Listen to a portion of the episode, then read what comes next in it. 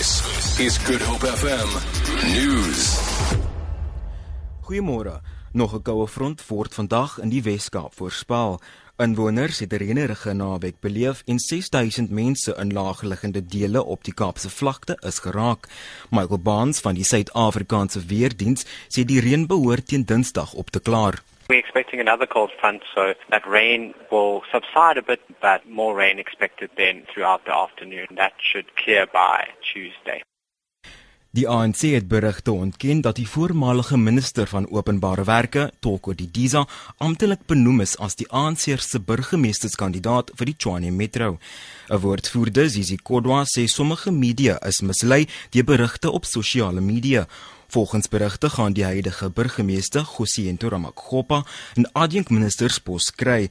Veroor gister het geweld uitgebreek waar duisende ANC-ondersteuners by die Pretoria se skougrond op die ANC se aankondiging gewag het.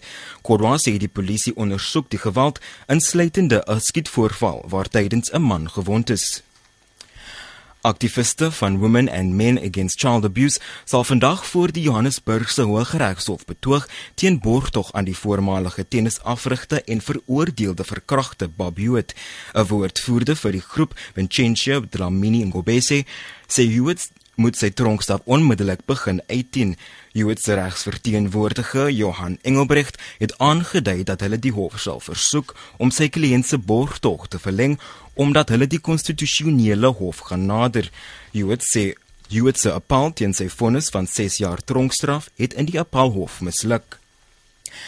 Valtogte vir vir en teen Brittanje se voortgesette lidmaatskap van die EU het hervat in aanloop te donderdag se referendum albei kante van die albei kante van die debat het vroeër hul valtogte opgeskort na die moord op 'n parlementslid van die Arbeidersparty, Joe Cox. Sy is in 'n straat in haar wijk geskiet en met 'n skerp voorwerp gesteek. 'n Lid van die gaan valtog, Michael Gove, sê 'n stem teen gunste van EU uittrede sal 'n bevestiging wees van die geloof en hoop in Brittanje. Gove sê ander lande wat die paadjie gevolg het, het goeie vordering gemaak vir Good Hope FM nuus, excellent en gaan.